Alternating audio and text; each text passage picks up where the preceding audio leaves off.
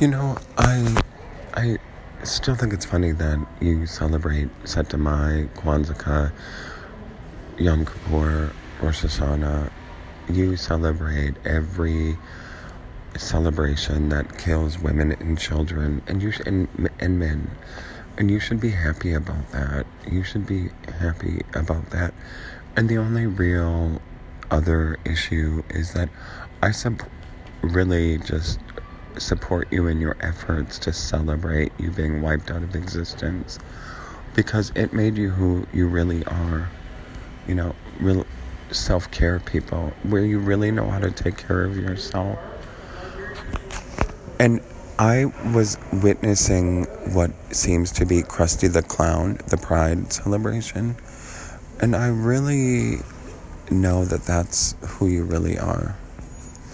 Krusty the Clown, you know. Uh, you should celebrate, you know, killing people's children, and you should celebrate with the rest of your people.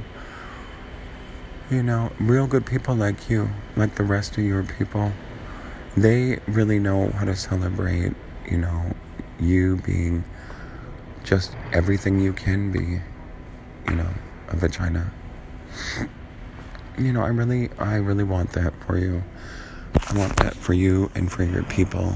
I was like, when all of your people and you didn't know were raping and torturing you, and you wanted to support your people and be with the kind of people that you, I was like, let's do that. Your people, uh, your people are great for you you should be with them always.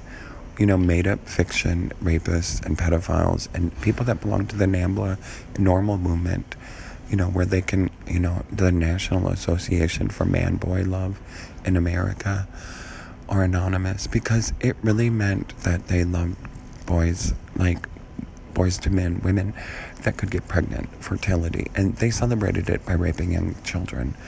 And you should celebrate that with them because those are your people, you know, your sponsors. People like you who love you. People who love you for who you are, just a worthless piece of shit. All of you. You should celebrate trying to steal people's lives and, you know, really think that you can get away with something. And, like, it's not made for you. You know, I told you I would teach you about the Dalai Lama's atheism and agnosticism and about the ghetto and how to be ghetto Buddha. And it really means to rape and torture and have you do it to yourself with your people. We're really learning about ghetto life, Buddha life. Like you're not in it. Why? Because you never were. Why? Because you're worthless. Because you don't even care about yourself. You know, I guess you needed a lesson in language too, like semantics not semantic, Semitic, anti Semitic, but semantics. Yeah, because you're really highly qualified, intelligent people to be leading the world. It reminds me of that one time when people called me anti semantic, and I was like, You think I'm against language acquisition? Fine, I'll be whatever you say I am because I don't argue with, you know, mentally deficit deficit people. You know, if that's really what you believe, so what? I'm not going to argue with you about your inner turmoil of, you know, angst about your failures in life and try to change you. You do that for me. Mm-hmm. I promised you, if you followed and went through the center, the Buddha, that you would be raped and tortured and you would be made in the image of a tampon. Yeah, because that's self care abuse, you know, for all of you tampon people. That you know, you must have thought Pax Christi was gay, gay, gay, gay, gay. And it's a, it is. It's a tampon, you know, for gay man. Mm-hmm. Right into the vagina. Yep. And it can absorb and hold a lot more than what you think. More than 30 cc's and nothing amount in a month. Mm-hmm.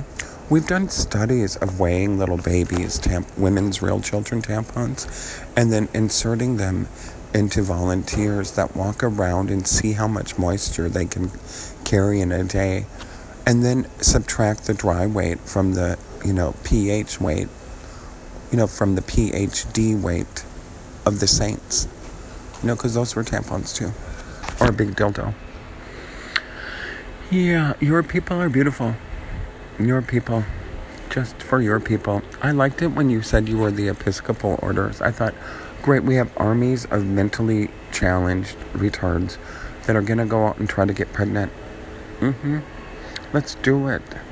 And your leader, Prince Charles, and the oh yeah, he's real fond of talking vaginas. So was Dalai Lama. I thought so was the rest of the world, considering women said they were vaginas were gross and disgusting, and real men don't belong in it. It must be just for their people, women. You know, Vatican women now. Mm-hmm. Male penises from mammals. Yeah. Mm-hmm. Jewish women actually thought they were, you know. And I was like, you don't know that that's somebody's penis's name. Jewish women were men's penises. Why? Because you're an imbecile, people. You're a different race of people. And I've seen you flirting with other races, like you're not within your own race. You should stay.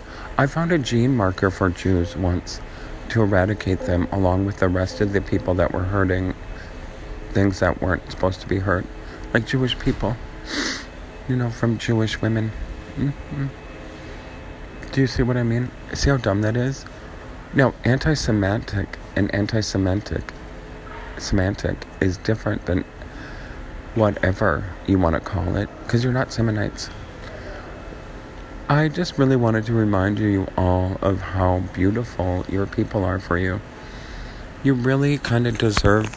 When you joined the Episcopal Orders of St. Mark's, I almost cried because I thought, gosh, they signed up for the rape church for the season of the witch.